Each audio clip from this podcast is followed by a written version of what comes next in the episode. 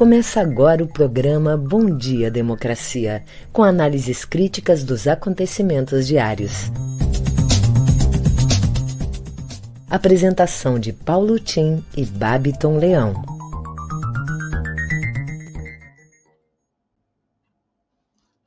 Bom dia, democracia.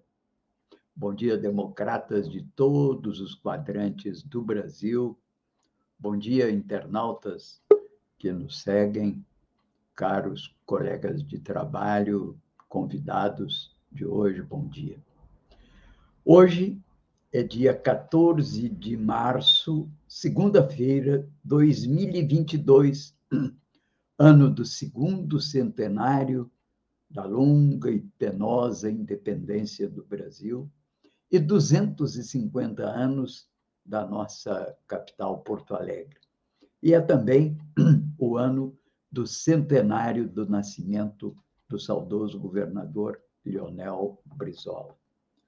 Bem, hoje, nessa segunda-feira, as notícias ainda são predominantemente marcadas por análises e reflexões, preocupações relativas à guerra na Ucrânia.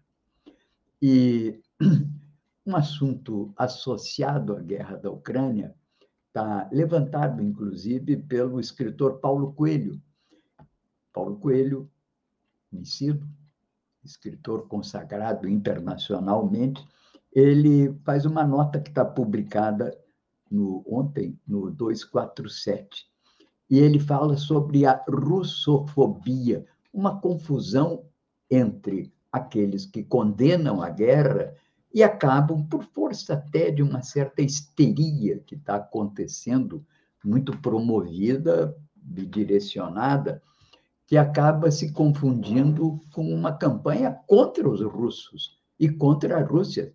Até o piloto de Fórmula 1 russo não pode mais participar tem atletas proibidos, tem artistas proibidos. Daqui a uns dias vou fechar também o Balé Bolshoi aqui em Joinville, em Santa Catarina. Quer dizer, é, há uma confusão. E o Paulo Coelho, então, escreve: é assustador imaginar que não sabemos algo, mas mais assustador ainda é imaginar que, em geral, o mundo é dirigido por pessoas que acreditam saber exatamente o que, está acontecendo.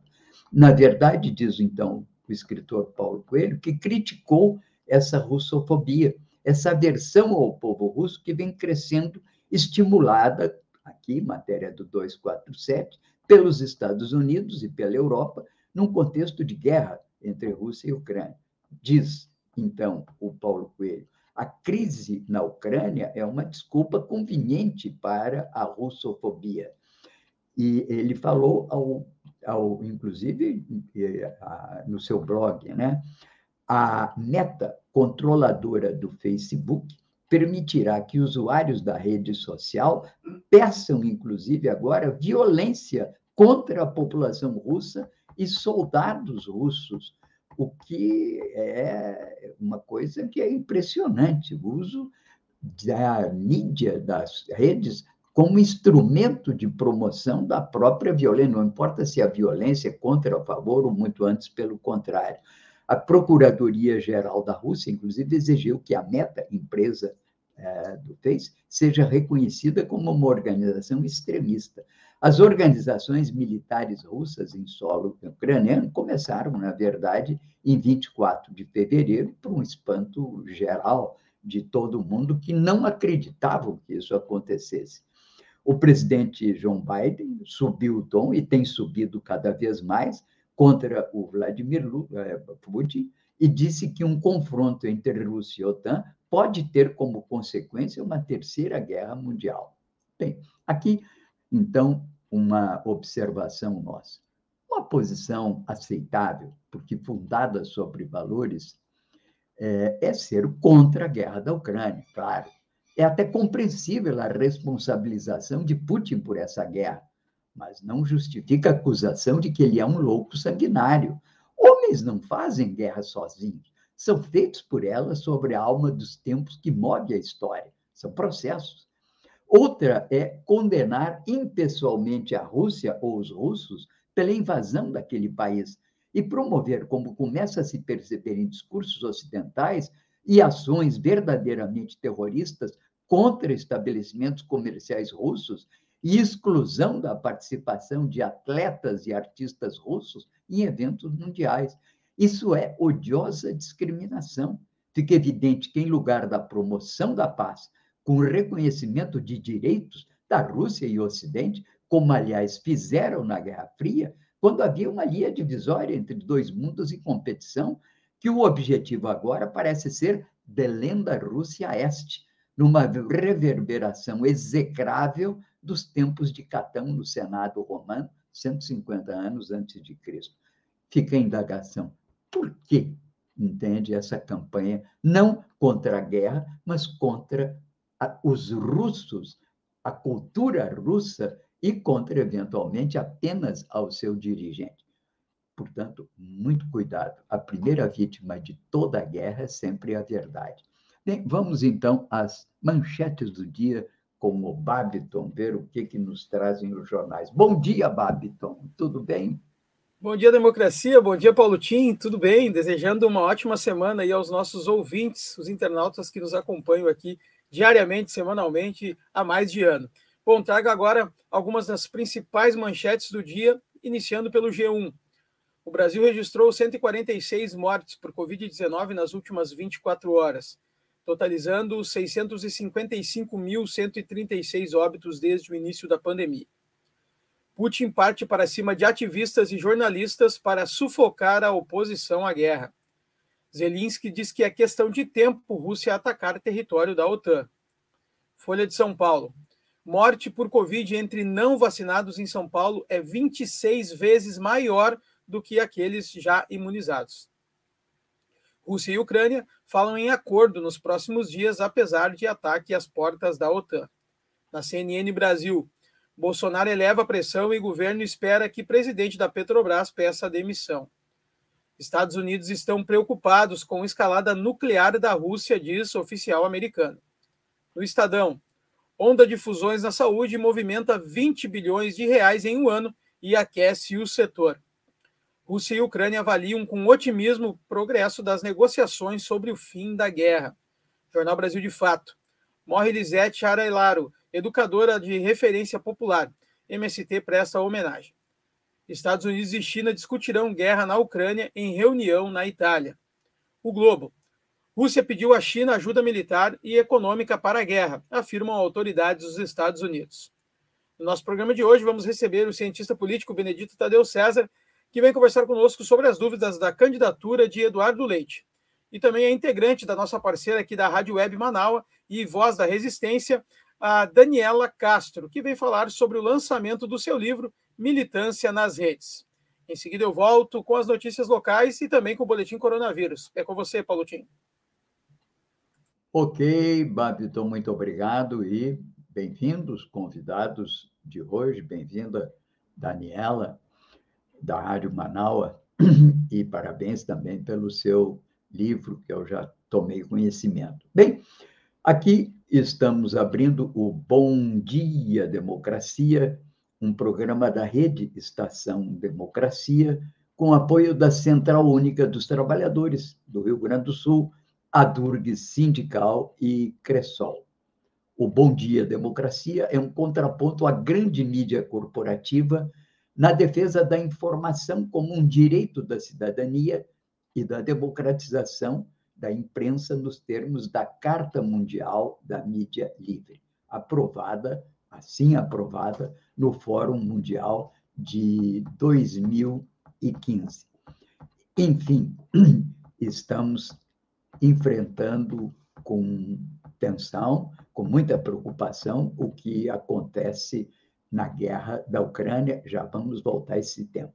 Eu sou Paulo Tim, registro aqui os temas comentados e respectivos links, é, que eles ficam no meu Facebook e também registrados na correspondente newsletter que enviamos a todos os interessados, começando pelos membros do comitê. Conto nesse programa com a colaboração do nosso produtor do programa, radialista Babiton Leão. E vamos aqui às notícias do dia, complementando a apresentação inicial feita aqui pelo Babiton. O G1 dá como resumão do dia uma síntese das coisas que acontecem na guerra na Ucrânia. Rússia e Ucrânia marcaram para hoje uma nova reunião para negociar o fim do conflito. Mais de 13 mil civis foram retirados das áreas de conflito ontem, de acordo com o governo ucraniano. A base militar de Yavoriv, na região de Lviv, a 25 quilômetros da fronteira com a Polônia, foi bombardeada por tropas russas. Autoridades de Lviv falam em 35 mortes e pelo menos 130 feridos. A partir de hoje, o, o, uso do Instagram está restrito no território russo, assim como várias outras empresas de comunicação vêm fechando o seu circuito sobre a Rússia. E brasileiros nascidos entre 68 e 83 já podem conferir quanto tem a receber dos valores esquecidos em bancos. O prazo encerra nessa sexta-feira. Não traz no seu resumão de notícia, acho que foi uma falha da Globo, deve ter sido domingo, né? muito festejado pelos jornalistas encarregados, porque não dão destaque a uma matéria absolutamente importante. Laboratório recolhe remédio para pressão alta das prateleiras de Alagoas, e isso tem projeção, tem efeito sobre o resto do país. Trata-se da losartana potássica, que eu uso há mais de 10 anos. O, recall é gratuito para os consumidores e é uma medida de precaução devido à presença de impurezas mutagênicas encontradas no medicamento. Trocado em miúdos, causa câncer, provocam câncer. Médicos devem orientar seus pacientes sobre a devolução do medicamento e a sua eventual substituição. Por enquanto, essa restrição se refere a dois laboratórios que produzem a losartana, o Sanofi e o Medley, que já anunciaram o recolhimento de todos os lotes da medicação losartana potássica, um antihipertensivo classificado como bloqueador dos receptores de angiotensina 2. A medida tem vigor em Alagoas, mas ela tem já alcance sobre todo o país. A notícia é uma bomba e afeta todos os produtos, 50 miligramas, 100 miligramas, e o recall, portanto, é gratuito você pode procurar até o seu médico, eventualmente a farmácia, e substituir o produto por outro é, que não seja desses dois laboratórios citados. Vou dar mais uma vez o nome dos laboratórios que usam esse produto cancerígeno no rosartana. É o laboratório Sanofi e Medley. Os outros laboratórios, aparentemente, estão isentos do uso dessa medicação. Bem, matéria também chama atenção no Globo de que grupos de, do Telegram violam as leis e abrigam negociações de drogas, armas, pornografia infantil e outros crimes. Foi uma reportagem ontem de Fantástico, que morou, monitorou conversas durante um mês, flagrou crimes e disseminação de ódios em canais que podem chegar a 200 mil participantes, ligando o, ligando o alerta para influência de mensagens nas eleições.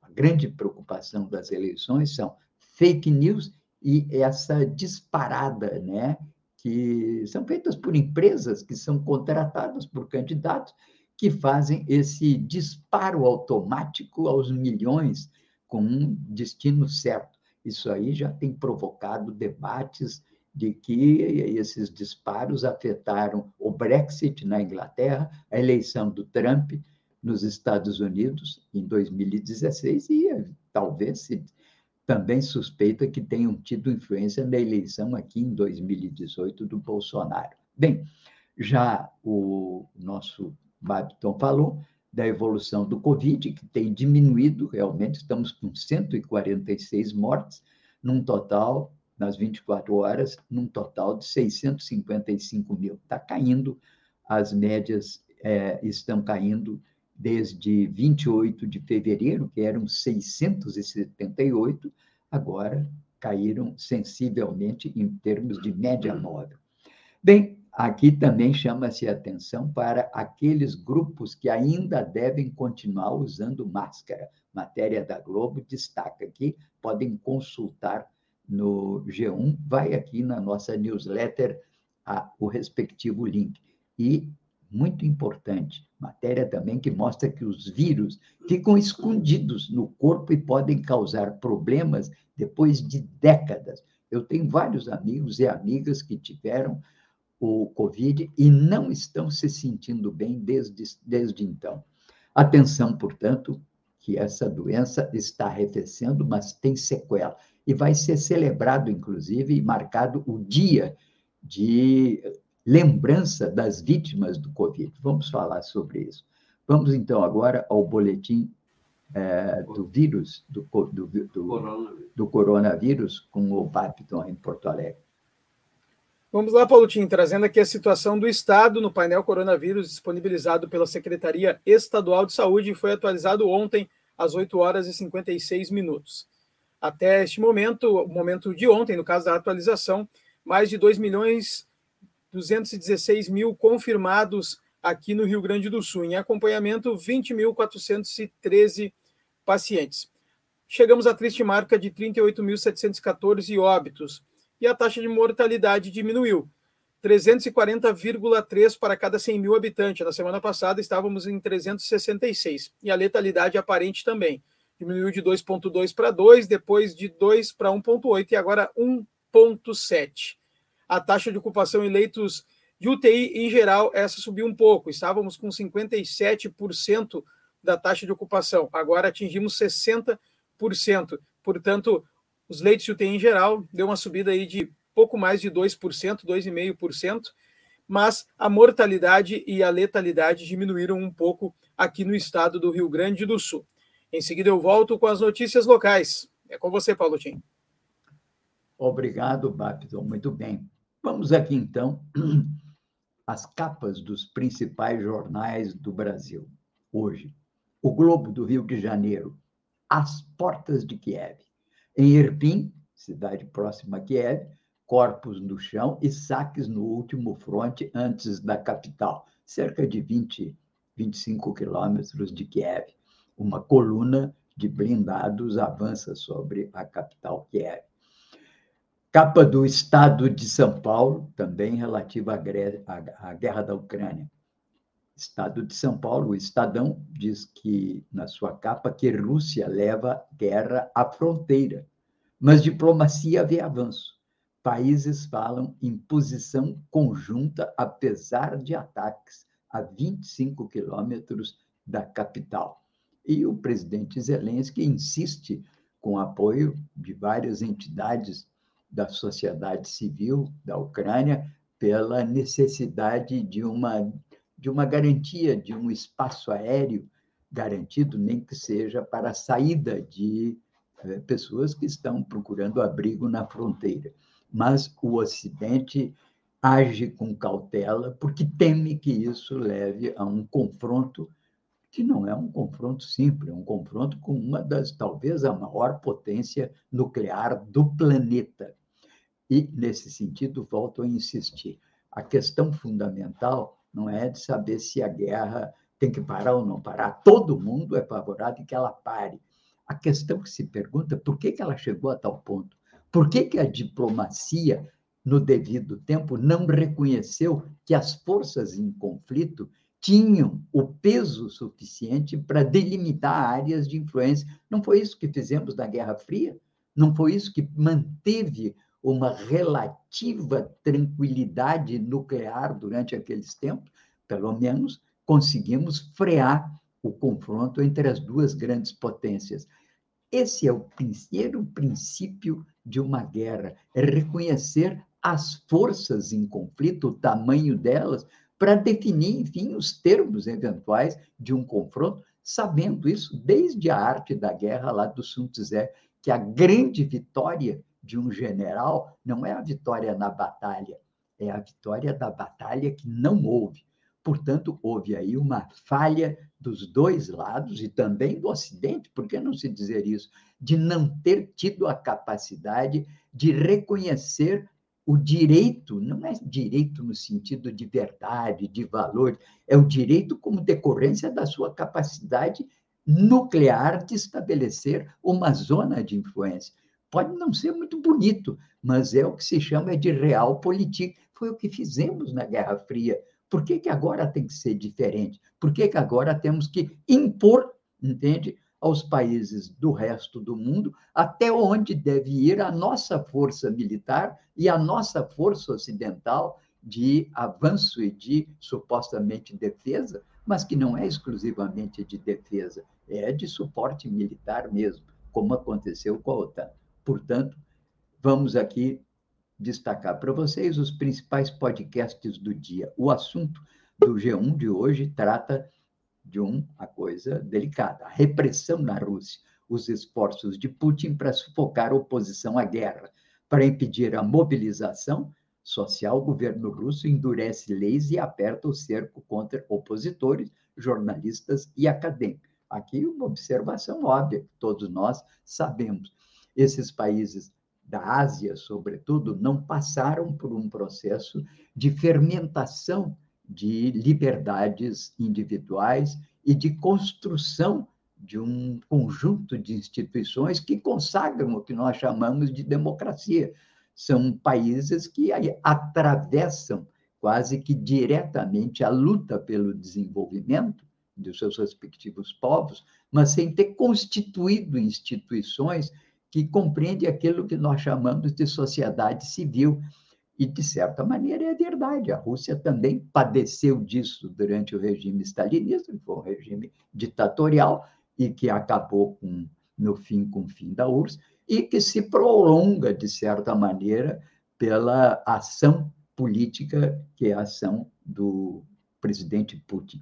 Isso, entretanto, é uma questão que tem que ser tratada dentro dos interesses e potencialidade deles. Não nos cabe a nós julgar o regime político que China, que Rússia ou que outro país venha a ter. Cada povo tem o direito de estabelecer as regras do seu convívio político e social. Bem, o assunto do dia, portanto, da Globo é sobre a repressão dentro da Rússia. E também é, no café da manhã, do grupo Folha UOL, trata do pensamento de Putin e o avanço autoritário na Rússia. O ativista russo, é, um ativista russo relata condições de manifestantes anti-guerra no seu país. Parece que há aquilo que eu disse, há um conserto da imprensa ocidental no sentido de responsabilizar Putin pela guerra. A nossa visão, modestamente, é de que é, muito embora ele tenha a sua margem de responsabilidade, não se pode imaginar que foi Solano Lopes que fez a Guerra do Paraguai ou Hitler que fez a Segunda Guerra. Por trás deles haviam tensões que conduziram à guerra. Isso é o que o Hegel chamava de a alma da história navegando, entende, pelos caminhos oblíquos dos nossos tempos, convertendo, às vezes, esses acidentes de percurso em verdadeiras tragédias. Bem, Vamos então aqui agora às notícias locais com o Babiton. Vamos lá, Paulo Tim, trazendo as notícias locais aqui do Matinal. Semana começa com o uso de máscaras dispensado em áreas abertas. Esta segunda-feira é a primeira em quase dois anos em que o uso de máscaras de proteção está dispensado em ambientes abertos de Porto Alegre. A medida já vale desde a última sexta, quando foi publicado o decreto municipal relaxando a utilização do item. Para especialistas ouvidos por GZH, a nova regra está atualizada. Vale, no entanto, manter os cuidados em ambientes em que há muitas pessoas próximas ou cantando, como estádios de futebol, festas ou feiras. Na próxima sexta-feira, o prefeito Sebastião Melo deve avaliar a liberação em ambientes fechados. Sobre essa flexibilização, os cientistas mantêm posição contrária. A Fiocruz, em boletim, recomendou cautela no relaxamento prematuro dos cuidados de transmissão. Esquema que frauda certificados de vacinação circula em grupos de Telegram no Rio Grande do Sul. Uma reportagem da RBS TV, exibida, exibida no Fantástico, revelou um esquema para inserir certificados falsos de vacinação no Conecta SUS. A proposta circula em grupos e canais do Telegram de usuários de Porto Alegre e Gravataí, na região metropolitana. O serviço que entregaria o documento falso do ciclo completo sai por 500 reais.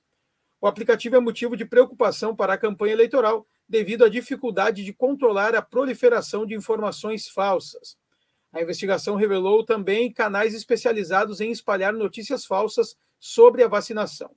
O delegado regional de Gravataí, Juliano Ferreira, produziu o relatório enviado à chefia da polícia, já que o crime pode ter jurisdição federal, cabendo investigação à Polícia Federal. Gira eleitoral no Rio Grande do Sul. O xadrez político do Estado teve movimentos importantes neste final de semana. Na Assembleia Legislativa, a composição das bancadas da Assembleia começou a mudar por conta da janela partidária. Cresceram PT, PP e PL. PTB, enquanto União Brasil, encolheu. O PSDB perdeu força, mas no executivo, tanto pelo desembarque do PSB da base do governo, que busca dar fôlego à candidatura de Beto Albuquerque, quanto pelo desligamento quase certo do governador Eduardo Leite.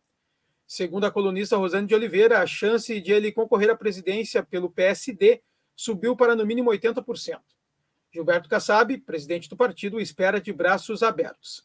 Inclusive, na quarta-feira, Kassab estará no Rio Grande do Sul, onde participará do ato de filiação da ex-senadora Ana Amélia Lemos. As notícias locais ficam por aqui. Em seguida, eu volto com a nossa convidada e o nosso convidado do dia. É com você, Paulo Tim. Ok, Babiton, muito obrigado. Aqui Gosto sempre de, em complementação às notícias locais, destacar o lead editorial do Jornal Matinal de hoje. Né? E começa o Jornal Matinal dizendo que a semana se inicia com a reversão de uma norma que ditou nosso dia a dia por quase dois anos. Caiu a obrigatoriedade do uso de máscaras na, na, nas ruas da capital. Já os números de casos e óbitos por Covid, apesar da considerável queda nas últimas semanas, seguem distantes do patamar inicial da pandemia. Aliás, o Babton já destacou isso. Na política, a Matinal New faz um giro pelas movimentações pré-eleitorais. É a janela que está permitindo troca-troca né, de partido para os deputados, todos em busca da sua reeleição, em, claro, ao abrigo de candidaturas majoritárias que lhe deem, digamos assim, maior espaço para essa perspectiva.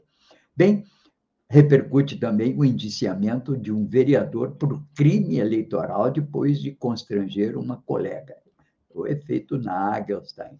Hoje também uma coluna especial do Jurenir Machado da Silva, que é colunista é, diário do Matinal, e uma entrevista com o artista Gabs 404, autor do projeto Ser Trans.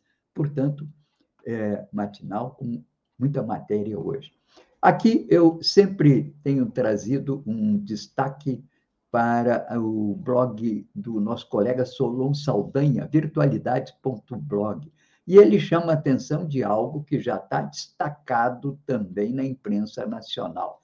Uma nova boiada pode passar a qualquer momento pela porteira aberta por deputados federais, situacionistas e do Centrão. Agora, desculpa, é guerra na Ucrânia, mas o território que será arrasado é o dos indígenas brasileiros, pela proposta indecorosa que dá plenos poderes para o presidente autorizar a exploração de minérios, mesmo que os donos das terras não queiram o parecer técnico não recomenda essa autorização e a justiça também é contra.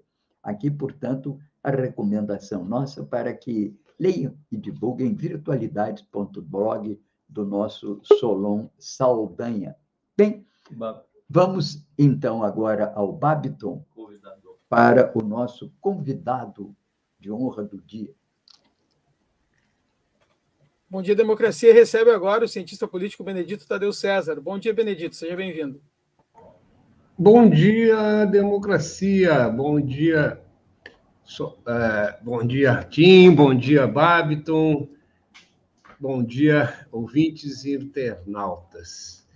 É, os jornais do centro do país e do Rio Grande do Sul dão como quase certa a renúncia do governador Leite e sua filiação ao PSDB. Parece que estaria tudo certo e Leite é, iria até o final desse mês, no máximo até 2 de abril, para o PSDB e seria candidato à presidência da República. As dúvidas que ficam é, são o seguinte: por que Leite mantém a sua decisão de é, é, não concorrer né, ao governo do Estado, onde ele teria aparentemente grande chance de conseguir a reeleição, é, e lança-se a uma aparente aventura né, ao, à presidência da República para ocupar uma pretensa terceira via que até agora não decolou e que, ao meu ver e ao ver de grande parte dos analistas, não tem nenhuma viabilidade eleitoral nessas, nessas eleições. Óbvio que, assim como o Leite disse que não quer morder, uh, uh, dizendo que, uh, desdizendo aquilo que disse, né, que não se candidataria à reeleição, eu posso, e a maioria dos analistas, morderem a língua e temos que engolir é, um crescimento e até uma vitória de, uma, de um candidato de terceira via. Política é sempre incerto, né? e fazer análise política, por isso, é muito complicado. Mas veja, é, eu acho que o Felipe está tá, tá dando uma jogada de mestre. Tá? É, a, a reeleição dele ao governo do Rio Grande do Sul primeiro, esbarra em uma tradição né, é, é, é, política no Rio Grande do Sul de não reeleger os seus governadores. Tradições existem para ser é, rompidas, né, é, superadas. Tá? Mas veja, no caso específico do Leite, o Leite derrotou o governador Sartori, saindo lá de uma prefeitura importante, mas no interior do estado, no sul do estado, sem grande né, expressão é, estadual, ele próprio, sem, até aquele momento, sem grande expressão estadual. Por quê? Porque ele conseguiu o apoio, primeiro, de uma, um grande número de prefeitos, mais do que tinha é, o Sartori com o controle da máquina do Estado. Isso é fundamental numa eleição. Né? É, e depois, porque, mesmo envergonhado, ou se fazendo de envergonhado, ele abraçou a candidatura do Bolsonaro. Bom, além né, do fato de que a gente, no Rio Grande do Sul, não costuma reeleger, nós temos um governador, nós temos o fato de que boa parte, né, que primeiro cresceu o número de prefeituras controladas por é, prefeitos de direita e até de extrema direita no Rio Grande do Sul. Tá? As últimas eleições foram eleições, as eleições municipais foram eleições de expansão do bolsonarismo. E boa parte dessas, desses prefeitos estão comprometidos com a candidatura de extrema-direita né, do Onyx Lorenzoni, que não por acaso né, lidera até agora, pelo menos, as pesquisas de intenção de voto. O, o, o Leite eu acho que ele pensa grande e mira longe. Tá? É, é, a minha avaliação é que ele sabe que ele não, não, não tem chances eleitorais para a presidência da República nesta eleição. Mas ele tem 37 anos. Tá? Ele sabe também que ele é jovem. Tá? E que, aliás, a, a, a, geração né, de políticos pós-ditadura é, é, né, está é, é, tá se esgotando, né? As pessoas estão na faixa dos 70, 80 anos, tá? É, haverá que haver renovação, tá? É, e, e, Leite sabe né, ele está ele, ele tá assessorado por, por, por pessoas que têm uma visão estratégica. Não foi por acaso que ele assumiu né, a sua, é, é a sua é, postura né, é, é, sexual na, num programa de, de rede nacional, de grande audiência, tá? e numa, numa ação é, é, planejada e combinada com o apresentador e a emissora. Tá? É, eu acredito que ele está fazendo tudo isso também hoje, numa ação pensada e combinada tá? com os próceres da centro-direita. Tá? É, ou, se a gente preferir, da direita limpinha e engomadinha. Tá? É, Leite sairá, se isso se concretizar, do governo do Estado com uma com alto índice de aprovação popular, mantendo sua palavra, que é fundamental a um político, né? e num universo de políticos completamente desmoralizados, e é, é, é, é poderá né? É, é, usar isso como trunfo nas próximas eleições. Tá? E sem se expor né, ao risco de perder uma eleição, que tudo bem, isso, isso perder a eleição não é não é demérito, nem, nem é, é, é, coloca pá de cal na candidatura né, de nenhum, na carreira de nenhum político. Mas é, sair né, é, por cima sempre soma mais pontos. Eu acho que é isso, Babiton e Tim. Então, tá, Tadeu, muito obrigado. Um ótimo dia, até semana que vem. Até, bom dia, democracia, bom dia a todos. Volto com você, Paulo Tim. Ok, Babiton.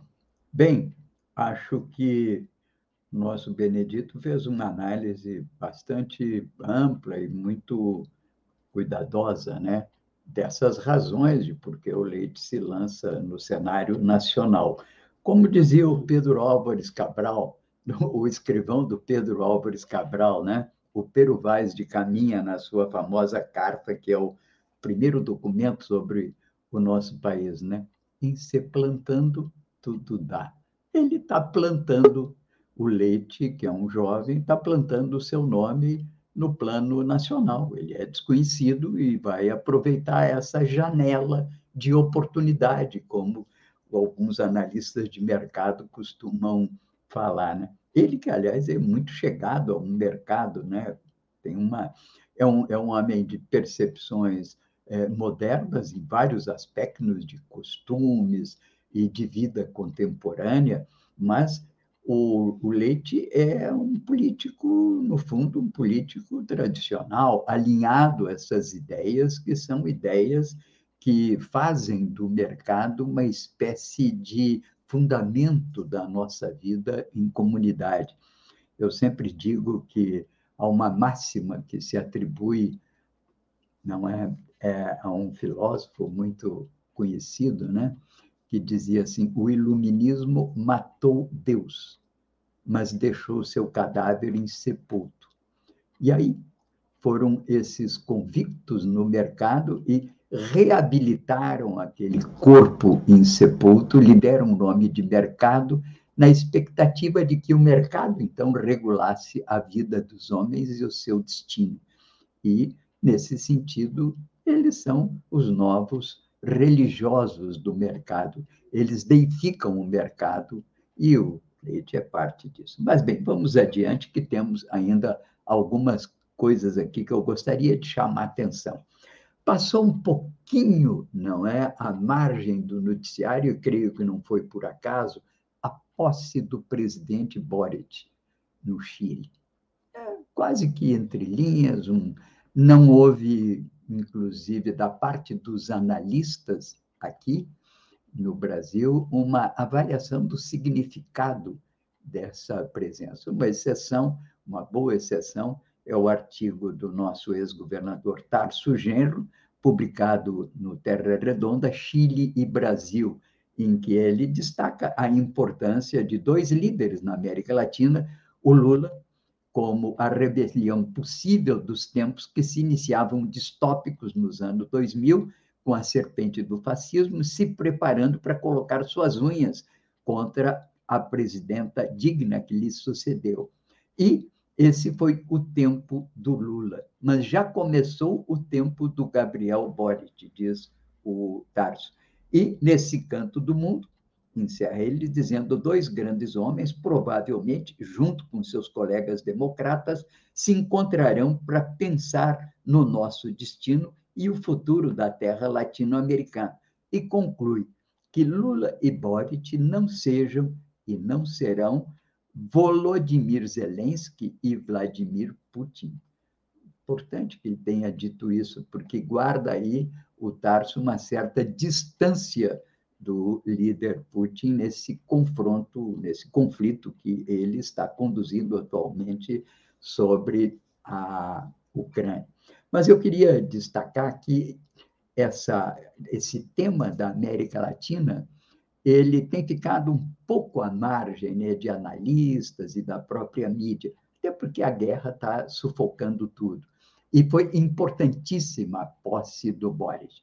Destaco, sobretudo, na sua caminhada em direção ao Palácio La Moneda, a bela homenagem que ele presta, inclinando-se ao presidente Salvador Allende, presidente que foi cercado, foi deposto e supostamente recorreu ao suicídio diante do bombardeio daquele palácio no fatídico 11 de setembro de 1973. 11 de setembro, que depois se tornaria também uma data marcante da história, que foi o atentado às Torres Gêmeas. E eu me pergunto, terá sido isso só coincidência, né?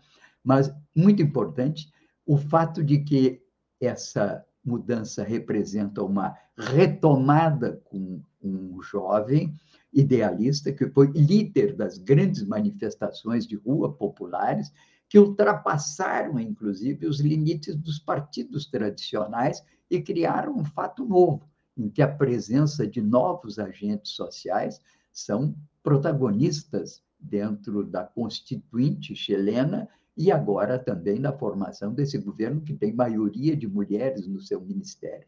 Algo muito alentador e que nos coloca a pensar qual o papel da América, da América Latina nesse momento que nós tão difícil que hoje estamos vivendo, né? Já desde tempo, já desde de, de, de, idos de tempos imemoriais, se tem a América Latina como algo muito próprio no concerto internacional. Isso, aliás, é assumido por um autor, que é o Hunting, quando fala em choque das civilizações, ele diz que a América Latina é uma civilização. Outro dia, escutando uma entrevista do Tariq Ali, um jornalista paquistanês internacional, muitos anos na Inglaterra, ele chama atenção que ele, inclusive, resolveu escrever um livro, Piratas do Caribe, em que ele explica o que, que acontece na América Latina para os seus leitores europeus. E ele mostra a diversidade da América Latina dentro desse processo. A América Latina não é uma coisa única. Ele destaca, sobretudo, a particularidade do bolivarismo frente ao que foi a experiência na época do petismo no Brasil, mostrando que são experiências que refletem realidades diferentes. Um dia disse aqui o presidente Fernandes da Argentina, no que foi muito criticado, né, que os mexicanos vieram dos índios, os brasileiros da floresta e ele, já quitando-se um pouco, isso é uma coisa muito própria dos portenhos, não dos argentinos, ele disse: Nós viemos do mar. É uma pretensão dos portenhos, né? na verdade, o interior da Argentina guarda até um ressentimento com isso, mas sem querer, mais ou menos, delineia aí essas origens da formação dos nossos povos, das nossas populações e dos nossos destinos. Mas o que é importante é que parece que a América Latina vai tomando uma personalidade própria nesse conflito. Eu destaco, sobretudo, E isso até é, é, é um pouco até interessante que a gente pense. Tenho prestado atenção nas posições dos diplomatas brasileiros nas reuniões da ONU, apesar do servilismo do presidente Bolsonaro aos Estados Unidos, os nossos diplomatas na ONU vêm tendo uma posição que eu diria destacada. Inclusive, na questão das armas químicas, não foram caudatários dos americanos, tomaram uma posição de exigir, como aliás a China também fez, de esclarecimento sobre aquela história de armas atômicas muito mal explicada até agora, né? Bem, isso um pouco para falar sobre a América Latina. Muita coisa ainda temos a dizer. Mas, Babton, o que, que você tem aí para nós, Babton? Bom, temos a nossa convidada agora, integrante da Rádio Web, nossa parceira aqui, Rádio Web Manaus, e Voz da Resistência, Daniela Castro. Bom dia, Daniela. Seja bem-vinda ao nosso programa. Não sei se a Daniela está conseguindo nos escutar, está com problema de conexão. Agora há pouco ela estava aparecendo aqui para a gente. Acho que não vamos conseguir conversar com a Daniela, não. Nos escuta, Daniela? Não, não está nos escutando. Daniela, infelizmente, se estiver nos escutando, a gente não consegue ver a tua imagem e nem lhe escutar. Portanto, fica impossível né, da gente ter essa conversa, mas vamos remarcar aí para um próximo programa, amanhã ou depois, quem sabe, um dia que ficar melhor para você. Vou aproveitar então esse tempo aqui já, Paulotinho, e trazer então a programação da Rede no dia de hoje, que começa a fazer as entrevistas para ouvir os pré-candidatos ao Piratini. E nesta segunda-feira, o Beto Albuquerque, do PSB, ex-deputado, né, advogado e pré-candidato ao governo do estado, estará conversando aí com a Clarissa Hennig e com o Solon Saldanha no Espaço Plural Debates e Entrevistas desta segunda-feira, dia 14 de março, às 14 horas. Portanto, não perca ao longo dos dias, dos próximos dias, a gente vai fazer entrevista com demais pré-candidatos e hoje começa essa jornada de falar com os candidatos ao Piratini. Hoje, Beto Albuquerque, do PSB. Aproveita, vai lá e assina o canal, ativa o sininho, curte as nossas, cur, curtam né, as nossas páginas aí, Facebook, Instagram, Twitter também, no Spotify, fortaleça cada vez mais a ideia da Rede Estação Democracia. A sua curtida, a sua assinatura no nosso canal fortalece cada vez mais a rede. Um bom dia, democracia, um obrigado a todo mundo que nos acompanha, uma ótima semana e volto com você, Paulo Tim. Ok, Babiton, muito obrigado. O Babiton, como a nossa querida colega, também radialista, ela não veio, quem sabe você poderia chamar mais uma vez o nosso Benedito para ele fazer umas considerações também sobre o que eu falei sobre a América Latina, poderia? Você acabou de chamar já, então, né? Então, Benedito, por favor.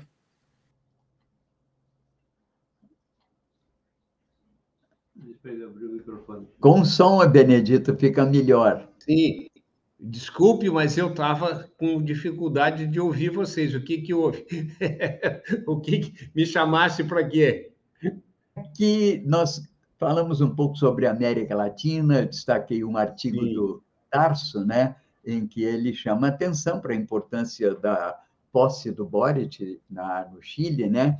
E eu falava dessa personalidade específica da América Latina dentro desse processo de reorganização do mundo, né? Parece que estamos numa dobra dos tempos, né? E queria ouvir a tua opinião, o que, que você acha da América Latina nessa fase que estamos vivendo e, sobretudo, depois dessa posse do Boric no Chile, né?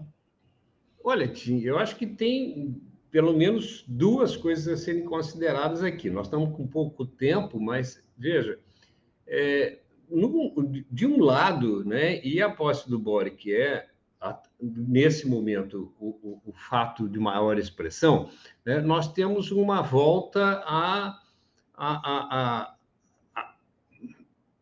a, um, um avanço né, dos governos de esquerda na América Latina. Quer dizer, nós já tínhamos no México, né, em, na Argentina, é, vários países aí, e agora o Chile. É, a possibilidade do Lula ganhar no Brasil. Isso, para nós, né, que temos uma visão progressista, de, de um desenvolvimento, ou de desenvolvimentos nacionais autônomos, de inclusão social, tudo isso, a gente comemora. Agora, por outro lado, e eu, isso, né, a América Latina não está solta no espaço, quer dizer, ela, ela recebe né, muito fortemente é, as influências e as consequências da, da ordem mundial, tá? Eu tenho insistido nisso e tenho visto pouca gente falar sobre isso, no perigo que representa tá? uma recomposição da ordem mundial, aí, com um acordo, novamente um acordo Estados Unidos-Rússia, tá? para conter né, seus ímpetos é, é, recíprocos, aí, comuns, né, de avanço de um lado e de outro. Quer dizer, você pode ter um acordo ali entre a Rússia e os Estados Unidos de que a Rússia não avança, de os Estados Unidos não avança né, é, é, sobre a Rússia com a OTAN e a Rússia não, não avança sobre a Ucrânia, mas, em compensação, liberar né, outras áreas de expansão, mais a leste para a Rússia e mais ao sul, né, e para os Estados Unidos, com a América Latina e, e, e África, por exemplo. Tá? É, já que a gente tem todo o leste, né, o, o, a, a, grande parte ali do oeste com, com a China sob controle. Então, um acordo, né, uma aliança China-Rússia para o leste, né, e os Estados Unidos exercendo sua influência novamente, né, consolidando sua influência na Europa, na África e na América do Sul. Nós tivemos, na década de 60 e 70, em consequência do acordo que foi feito para para superar a crise dos mísseis né, é, em Cuba, em 62, nós tivemos 13 ditaduras na América Latina, né, é, é, entre os seus 20 países. Então, eu estou bastante preocupado com isso. Quer dizer, eu fico muito contente com o avanço né, da centro-esquerda na América Latina, mas fico pensando se isso não pode ser um sonho de verão.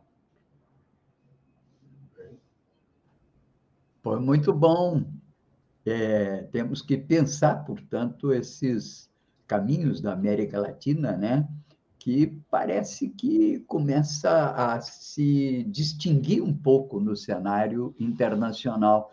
Vês que, por exemplo, o continente europeu, sobretudo a União Europeia, a União Europeia, ela, isso quem diz não sou eu, são vários analistas, entre outros o Boaventura é, fala, o sociólogo Boaventura Santos, ele diz que a União Europeia fracassou no seu papel de mediar esse conflito entre a Rússia e os Estados Unidos e que colocou a OTAN como um protagonista político um pouco até ameaçador dentro do continente europeu, porque transformou-a em única, digamos assim, fórmula de viabilizar alguma proteção sob o eventual impacto de uma invasão Rússia, reeditando o Império Czarista, o Império Soviético, coisa que está que tá sendo muito fabricada nesses dias, Sim. porque não corresponde né, ao que está acontecendo. Tim, deixa eu te fazer uma pergunta. Sim, claro. Vamos inverter a posição aqui, eu vou te entrevistar. Me, me diz o seguinte: o Babito, inclusive, nos mudou de lugar aqui na tela. É, é, é, é, não te parece que o fracasso da União Europeia passa também pela não inclusão da Rússia? É, é, porque, veja, a União Europeia é hegemonizada pelos norte-americanos, pela América do, pela, pelo, pelos Estados Unidos, não é isso? A Rússia faz parte né, da Europa, é, é, é, queiramos ou não, tá? da, da Eurásia. Né? É, é, é, e, e, essa guerra aí é muito né, a expressão disso, né? a reafirmação do domínio norte-americano sobre a, a, a, a, Europa e impedir né, uma aproximação econômica e consequentemente política, entre a Alemanha e a Rússia. Né? É, é, o, grande, o grande mote disso, ao meu ver, é o gasoduto, né? É, é que leva, que leva é, é, gás da, da Rússia para a Alemanha né? e, e para boa parte da Europa. Né? O gasoduto está pronto e os Estados Unidos sempre foi contra. Né? É, é, você não acha que passa por aí essas questões? Acho, sem dúvida.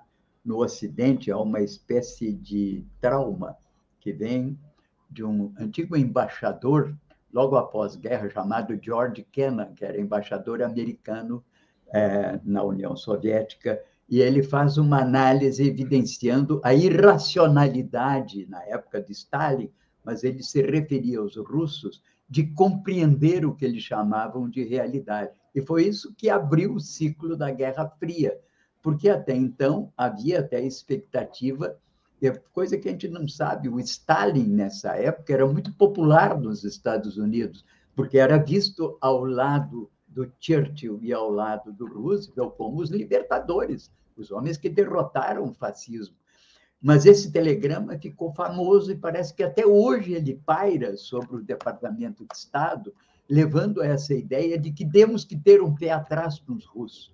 E isso dificultou muito a absorção da Rússia depois da queda do regime soviético, e foi o que a consequência leva a que a Rússia acabe se associando à China numa tentativa de buscar a sua. Não é a sobrevivência política do Putin, é perspectivas para o seu desenvolvimento econômico. O que acontece na Rússia é um nacionalismo exacerbado em busca de alternativas para o seu desenvolvimento que não encontram amparo no consenso de Washington. Já a, o caso da Europa foi diferente. Desde o final da guerra, foram beneficiados pelo Plano Marshall, entende? E, com isso, Sem conseguiram dúvida. se aproximar e criar um laço com o Ocidente. Então, você tem toda a razão. Houve uma incapacidade do Ocidente de absorver o mundo pós-soviético, e isso acabou gerando condições objetivas para que eles procurassem o amparo do lado chinês. Trágico. Né? Não, o, o, vamos lembrar aqui, o David Heifer fez um artigo essa semana, é, falando exatamente isso que você está dizendo, tocando nesse ponto, é, e dizendo o seguinte: ó, assim como a Europa teve um plano Marshall, tá, a Rússia é, teve um debate muito forte com o final do comunismo né, e, e, do Estado soviético, e não houve, da parte do, do Ocidente, vamos dizer assim, nenhum plano de apoio para a recuperação da economia russa e das condições de bem-estar da população é, é, é russa né? e, e, e, e, de todo o antigo império. Tá? Então, é, você. Né? Ah, ah, tá certo, faltam dois minutos. Muito obrigado, obrigado por, por mais esse espaço e vamos lá, Tim. Foi muito bom, desculpe, mas eu tinha que, porque está aqui a produção dizendo que eu tenho um minuto aqui para encerrar, agradecer ao Babiton, agradecer a tua presença aqui entre nós, foi muito valiosa hoje, agradecer também a produção aqui com o Gilmar. E vamos ficando por aqui, agradecendo aos nossos ouvintes, espectadores, internautas, né? E lamentando que a Daniela não pôde estar conosco hoje, certamente estará outro dia. Muito obrigado a todos e até amanhã, aqui novamente às 8 horas da manhã, com Bom Dia Democracia. Grato a todos. Eu acho que as coisas estão melhorando. Devagarzinho, a gente está vencendo essa guerra. Nossa, é bom demais, né? Ver que as coisas estão voltando ao normal. Mas a gente sabe que não é hora de bobear. Pensar que tudo está resolvido é o maior perigo. A campanha da vacinação precisa continuar. Todo mundo precisa tomar as duas doses. E também seguir com todos os cuidados. Usar máscara. Usar álcool em gel. Lavar as mãos com água e sabão. Manter o distanciamento social. Aí sim a gente vai conseguir controlar esse vírus. Voltar a conviver e ter esperança no futuro. Vamos juntos. Falta pouco. Aguenta aí que vamos conseguir. E a gente vai voltar a sorrir. E o país todo vai voltar a sorrir.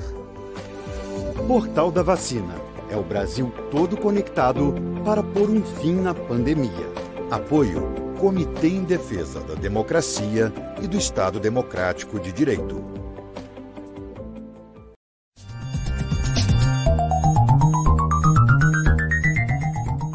Este foi o programa Bom Dia Democracia. Nos encontramos amanhã às 8 horas.